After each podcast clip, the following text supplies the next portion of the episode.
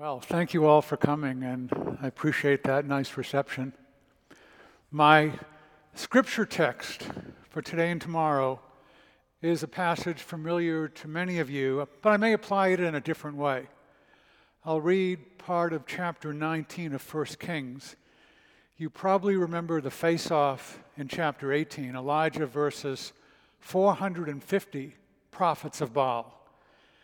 The prophets hop around all morning calling for Baal.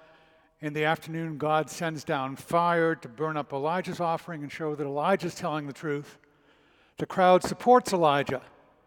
Nevertheless, Ahab and Jezebel still hold the governmental power, and Elijah heads off into the desert, depressed and almost suicidal. So here's the passage 1 Kings 19, verses 11 and 12. God tells Elijah, Go out and stand on the mount before the Lord. And behold, the Lord passed by. A great strong wind tore the mountains and broke in pieces the rocks. But the Lord was not in the wind. After the wind, an earthquake but the Lord was not in the earthquake. After the earthquake, a fire, but the Lord was not in the fire. After the fire, the sound of a low whisper. Think about it a low whisper. Most of us here today, I suspect, rejoiced in last year's Supreme Court opinion that liberated the United States from a half century of Roe v. Wade. It was a great wind. It was an earthquake. Since then, we've had a, a pandemic of bad news. Here are just three of the difficult developments. First, the number of abortions has probably not declined very much. Tragically, frightened women carrying unborn children have headed to blue states for abortions. Big corporations have sometimes paid their transportation costs. Some of you are familiar with discussions of structural racism. We have structural abortionism with a lot of government groups and corporations involved in that. Other women have swallowed abortion pills in the privacy of their own apartments, all alone, all apart from crisis pregnancy centers or other groups that could help them. So there's a lot of sadness around. And second, the federal government does stand very vigilantly, firmly on the side of abortion. The Justice Department says the Postal Service can deliver abortion pills to women in states that have made abortion illegal. The Food and Drug Administration says drugstores can sell abortion pills, and so on. Structural abortionism. And then here comes strike three. As some of you know, um, K in baseball is the symbol for a strikeout. So there have been referenda votes in red states like Kansas and Kentucky. There have been pouch outs, punch outs for the abortion side. My old newspaper, the Boston Globe, had on Monday an article glorifying the architect of victory for the abortion side in those elections. Rachel Sweet works the churches in which congregants say, I don't like abortion, but I'm worried about a religious tyranny being imposed. And that's a reaction the pro life side needs to ponder. I've, I've been involved in this battle for 40 years, ever, ever since my wife Susan and I moved to Austin, Texas. I went there to teach at the University of Texas. I suspect God wanted us there so my wife could start the Austin Crisis Pregnancy Center. I mean, she brought me into the pro life movement. And over the years, I've gone deep into abortion history, and last year brought the publication of this book, The Story of Abortion in America. And those stories in it, I hope, are interesting in themselves. They also show the truth of what Justice Samuel Alito wrote in the Dobbs decision that overturned Roe v. Wade. Alito said abortion had never been deeply rooted in this nation's history and tradition. Justices Breyer, Kagan, and Sotomayor, in their dissenting opinion, disagreed. They said abortion, although not constitutionally required, was deeply rooted. And they also gave a backup that even if abortion through all of pregnancy was not accepted, it was, they said, during the first four months, it was accepted, before quickening, when a woman can feel the baby move.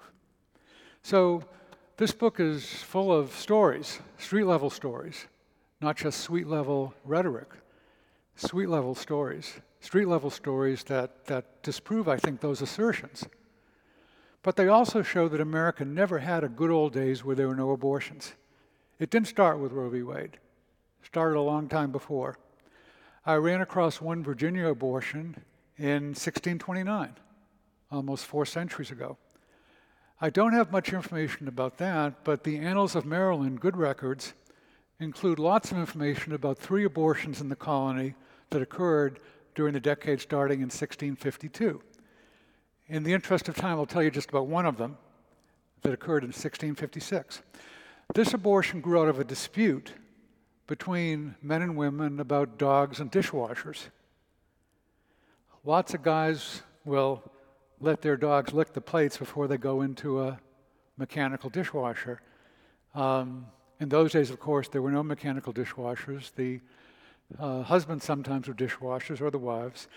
And let me stipulate, as a guy, that it's perfectly healthy to have dogs lick plates before they go into the mechanical dishwasher. In fact, my oldest son, when he was 12 years old, wrote a, did a science fair project called uh, Dog Spit, the Wonder Drug.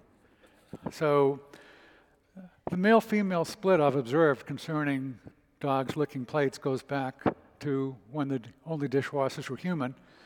So I can understand better the female point of view at that time. In 1656, Anne Brooke did not like a dog licking out a pail which would be used again to carry corn or milk. So she decided to wash the pail. Her husband, Francis Brooke, said dog licking without washing was fine. They argued he was a brutal guy. He broke a cane over her back. And everything went downhill from there, especially when Anne became pregnant.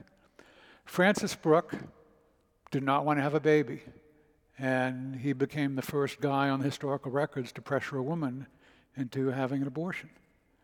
Uh, he chased her, he beat her with a large pair of wooden tongs outside, where a neighbor at least was able to see what was going on. And this brave neighbor, Elizabeth Claxton, intervened. According to the legal record, she told Brooke that you do that, you might kill your unborn child. And she asked Brooke, these were her words in the historic record, Do you long to be hanged? And let me repeat that. Elizabeth Claxton, seeing the pregnancy in danger, asked if Francis Brooke wanted to be hanged. It seems she took the humanity of that unborn child very seriously, as other people then too. Brooke replied, I don't care if she does miscarry. If she's with child, it's none of mine. So Brooke then forced his woman, his wife, to drink some sort of potion, an abortifacient that causes abortions. Their unborn child did die, either from the potion or as a result of the beating. There was a midwife, Rose Smith, who saw the unborn child and described him as a man child about three months old, and it was all bruised on one side of it. So, midwife Smith and Elizabeth Claxton both testified at a provincial court trial of Brooke for murder of a man child about three months old. I, I won't provide a spoiler here about what eventually happened in this particular case. The important takeaway is this colonial Americans saw abortion as murder, and they viewed the unborn child as a human being even before quickening. This unborn child was three months in gestation, quickening coming at the end of the fourth month or early in the fifth. So that was then, colonial times, and lots of other stories I could go into. But let me move on now into the half century from 1821 to 1871. Abortion surged as cities grew. More young people became free from the constraints, but also the protections of village life, where parents and neighbors were watching them. And then there were some ministers who violated their oaths and violated young women in their congregation. Ammi Rogers in 1817, Ephraim Avery 15, year later, 15 years later, and so on. So sinful preachers, sad to say, are not a new phenomenon. And one of the results of that is in the 19th century, every state passed laws against abortion. But those laws often were not enforced. I'll give you a prime example. Abortion was illegal in New York in 1846, but abortionists bribed or blackmailed police and judges. The most famous abortionist, Madame Restell, advertised openly. The city's major newspapers profited from her ads and they protected her. One newspaper that did not take her ads, the New York Express, said, Those who are most guilty are bound by their fears to protect her. Names and dates and circumstances are all recorded. Her downfall would shake society to its very center. In a word, Madame Restell is a woman of genius who understands her position and knows how to use its advantages. There was another newspaper that did not take ads from abortionists. There was a sensational paper, the National Police Gazette. It, it, it was free, therefore, to call Restell a monster who speculates with human life with as much cruelness as if she were engaged in a game of chance. The newspaper described a Restell abortion in which the aborted baby kicked several times after it was put into the bowl. And the Gazette did not see abortion as a victimless crime just because the victims, the corpses, were small. It said Restell might drown in the blood of her victims that each but yield a drop. Now remember, New York had a law making it a crime to give a pregnant woman any drug for bringing about an abortion or for using any tool, any instrument that would cause abortion. But the law was not enforced, sometimes because of bribery, sometimes because of blackmail, but it wasn't. Massachusetts had a similar law. There were some district attorneys who tried to enforce it. There were 32 abortion trials between 1849 and 1857. Guess how many convictions came out of those trials? Zero. There was a uh, medical jurisprudence textbook that was widely used in 1855. It said, it's quoting here, it's easier to pass laws against abortion than to make them work. Because what happened in trials, usually one or two jurors would hold out. And sometimes, if the jury was unanimous, all 12, there were bribed judges who overturned verdicts. Abortionists were making a lot of money from abortions. Very often, they paid half of their profits to police and judges and others to protect them. So that's the way it worked for a long time. Pass a law, hurrah! Try to enforce it, bah. Restell was an abortionist for 40 years, from 1838 to 1878. She did go to prison once for a year, and she received special, almost luxurious treatment there. She came out saying news reports of her trials were easily worth $100,000 to her in advertising, and that's, that's millions in today's currency. She lived in a grand mansion on Fifth Avenue. Those of you in New York City, if you know, if you know uh, that avenue, you know where St. Patrick's Cathedral is. She lived in the block just north of the church that was being built, St. Patrick's Cathedral. So, again, I'll skip the spoiler. No, I, no, I won't skip the spoiler here. Um, when, when Restell was 65, she began to wander the richly carpeted halls of her mansion, kind of like Lady Macbeth, saying, Out, out, damn spot. I mean, she was wringing her hands, and, you know, God's whisper got to her. She was bemoaning her situation. I would like to say she crossed over to the pro life side, as some abortionists have done recently, but that did not happen. Then she committed suicide on the day a trial was supposed to begin. I'd like to say the law closed down abortion practices, but that rarely happened, even after all the sensation with her death. Juries had to be unanimous.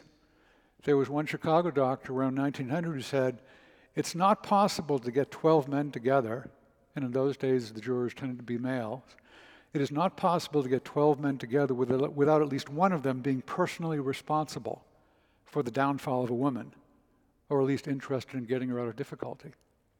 So it's really hard to put an abortionist in jail. Big cities had hundreds of abortionists. Um, each year, I've gone through the records, each year, maybe one or two went to jail, usually for a short time. There was one doctor in 1912 who went city by city in the US he wrote that there were thousands of abortions over the years in Washington, D.C., but only three convictions. not enough to do more than to slow down slightly the traffic to abort. In New York City, abortion was rampant, but in some years, not a single indictment, and so forth. now, does that difficulty in prosecution mean that abortion was deeply rooted in American history, as the three Supreme Court dissenters wrote? Nothing I've seen in American history shows that. There was shame associated with abortion, so women never wanted to talk about it. And there was our deeply rooted history of innocent until proven guilty. And that worked to protect abortionists. You know, the law isn't a jury says guilty or innocent. A law, uh, the jury can say guilty or not guilty. Doesn't necessarily mean innocent, it means not proven. And women who had abortions and survived did not want their shame exposed publicly. They almost always refused to testify. And there were some women who had abortions who, who died. Early in the 19th century, it was like playing Russian roulette with a bullet in the chamber. As the century went on, people started learning about antiseptic procedures, and there were fewer maternal deaths. There were, of the two patients, there was one who died and one who almost always survived, especially once you come to the 1930s and 1940s, the invention of, invention of penicillin. Uh, there were very few women who died in the course of abortions, but of course, each time the child would die. But jurors had sympathy for people they knew and cared about. Rape and incest then is now probably made up only about 1% of abortions, but people often opposed exceptions in those cases. Poverty was much greater before the 1960s than there is now, and people had sympathy with women with, for women with large families who do not want one more. And then as now, opinion on abortion, if you just ask, are you pro life or are you pro choice, you don't get a, a, really good reading. There are a lot of people who are emotionally torn in the middle. And that was the case then, that was the case now. And so the laws were there, but they were rarely enforced. And each large city had abortionists. Uh, often one became particularly known tonight and tomorrow night in, in Brock Hall 118, 120, 122 I'll tell stories about some of them for the 60 students, I guess, who are signed up for the, for the Res Publica class. But there's room for others among you. If you're not signed up, just, just come by. And I'll give you snapshots of different abortionists and why they did it. I'll also be playing lots of videos, a movie from 1916, a part of a movie from 1916, uh, the, the famous uh, film from 1984, a short film, 30 minutes, uh, uh, about abortion uh, television show from 1970, just ways you can get a sense of what public opinion was like and what people were being told throughout the 20th century. So I am going to, I'm talking tonight, today, I'm talking tomorrow, uh, tonight and tomorrow and Saturday morning. I'm going to try to not talk a whole lot, but show things and get some discussion going and so forth. And so forth. Um, I'll mention about, uh, about one example of, of the way this worked as far as enforcement. Uh, there was a woman, Inez Burns, she was destitute after the San Francisco earthquake of 1906. I imagine her like Scarlett O'Hara and Gone with Wind vowing, I'll never be hungry again. And so from the 1910s to the 1950s, she performed and got rich performing about 50,000 abortions in San Francisco and Oakland. She, she had a mansion with a, with a walk in closet that had slots for 320 hats. She purchased diamond collars for her two pet Pomeranians. I mean, she was out for the money. There were other abortionists who were out for other reasons, but she was out for the money. In 1946, there was an ambitious district attorney, Edmund Pat Brown, who went after her. He, he persevered through one trial where the jury was 11 to 1 against her, but juror 12 would not budge. He tried again, again a hung jury. Third time, he got a conviction, and she went to prison for two years. Then she came out and resumed aborting. She invested half of her revenue in payoffs and bribes, $6,000 per week to downtown official, $12,000 per month to San Francisco police, $5,000 to every politician running for office. And she died in bed at age 89. She had a statue of a little boy in front of her house. She left instructions that her abortionist tools should be put in the casket with her. She said, I relied on them. They are what got me everywhere. Um, and she also got Pat, Pat, Brown everywhere. The trial publicity helped him become governor of California, and later Brown's son became governor. Um, I'll tell you one other story. Uh, Ruth Barnett. Uh, she performed about 40,000 abortions in Portland between 1918 and 1948. And when she was young and in love, she had sex with a guy named Frank, who then told her, You got yourself that way, now get yourself out of it. And how do I know I'm responsible? Ward said thousands of times by thousands of guys. And Ruth Barnett later wrote, He turned and hurried away. I never saw him again. For years, I hated Frank. Many of my patients had the same implacable hatred for the man responsible, so she took revenge. And she had a daughter, Maggie, who in the 1930s became the, in her own words, the wildest, wickedest, drunkenest student at the University of Oregon. And Ruth Barnett aborted six of Maggie's children, her own grandchildren. And she made lots of money, paid lots of bribes, stayed out of jail. So, anyway, there are stories like that. Um, um, do we have time for one more? Uh, yeah. Um, Edgar Keemer, African American, he became the best known baby killer in Detroit. He went to medical school in the 1930s. He wanted to become a regular doctor, but a local medical society denied him membership, and a hospital denied him admitting privileges. He got really mad. Uh, he read a lot. He joined a Marxist group, the Socialist Workers' Party. He probably did about 30,000 abortions until 1956. And that year, finally, four of his patients, for lots of individual reasons, agreed to testify against him. He received a 30 month prison sentence. He got out after 14 months by performing an abortion on the daughter of a leading prison official. Anyway, I'll, I'll talk about some others tonight and so forth. And I got to say that regardless of the new law and laws and so forth, a generation from now, probably others will tell stories about the abortions that occur in the 2020s and the 2030s, despite the Supreme Court's disavowal of Roe v. Wade. Now, again, I'm not saying that the court's recent decision, I'm not saying the pro life laws that's, that will be upheld in some states are useless. They can apply pressure, they will save some lives, but in big blue states like California, New York, and Illinois, abortion will still be rampant. In red states, pills will do their damage. In my city of Austin, Texas, I, I would be absolutely amazed if a jury of 12 randomly selected men and women would ever find an abortionist guilty. So that's the bad news. Enforcement of laws is no panacea. But I do want to remind you of the astounding things God tells Elijah as chapter 19 of 1 Kings continued. After Elijah hears the low whisper, he tells God, The people of Israel have forsaken your covenant. And God tells Elijah, Okay, head to Damascus, anoint Hazael to be king over Syria, and Jehu to be king over Israel. And that's remarkable because Hazael and Jehu are not good guys. Hazael, as we learn in chapter 8 of 2 Kings, will kill young Israelites and rip open their pregnant women.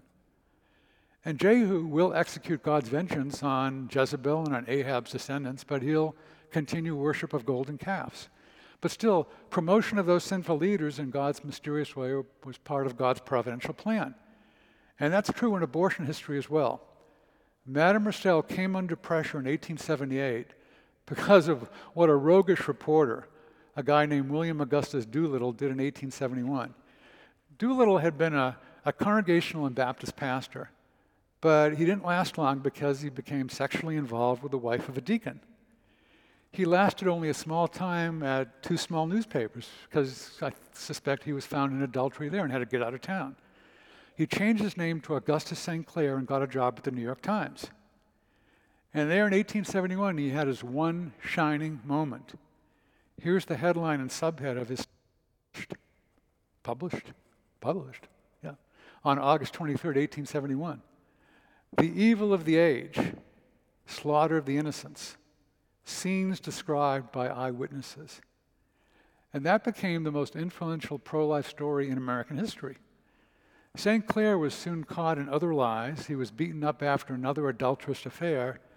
But in 1871, God used St. Clair for his own purposes, as he used in biblical days Hazael and Jehu. So I want to leave you with this thought Laws by themselves may seem like tornadoes or earthquakes, but sometimes they don't change much. They work on the supply of abortionists, but what about the demand for their services? Those of you who've taken economics, you know about laws of supply and demand, they're relevant here too.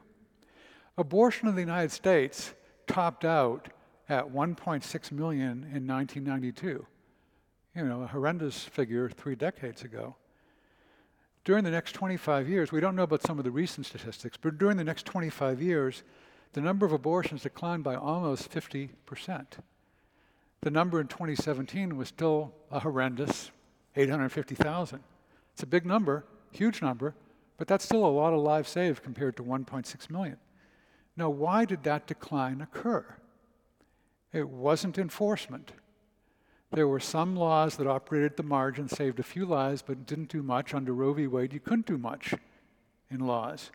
It wasn't enforcement. It wasn't the hurricane. It wasn't the earthquake. It wasn't the fire. I'm going to leave that question hanging and come back to it tomorrow, which will be sort of the good news part of this, of this two part talk. And I hope you'll all come again.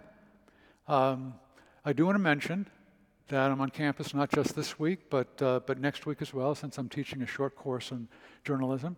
See a couple of students over here, and thank you for coming here. But that means I'm in, I'm in the dining hall for lunch and dinner just about every day next week, and so forth. I'd enjoy sitting with some of you, um, hearing your stories. So, you know, after chapel today or lunch or tomorrow, just stop me sometime. We can set up a time for, for dining hall lunch or dinner. Uh, food is food is pretty good. Uh, I'm thankful to the faculty for taking me out for dinner at a restaurant downtown, which I do have to say was better than the dining hall, but that's hard to say. Um, and again, come, come to uh, Brock Hall, 118, 120, 122. Um, and I do promise not to talk all the time. I'll, I'll show things. Let me just close now with this plea, and then maybe if you can prepare, prepare yourself, even though we don't have the instrumentation, uh, maybe we can all sing the doxology. But here's what I would say as part of you know, my prayer basically, Lord, um, please whisper, not only to us, but to all the mothers and fathers of unborn children throughout this land. Whisper to all the abortionists in Jesus' name, amen.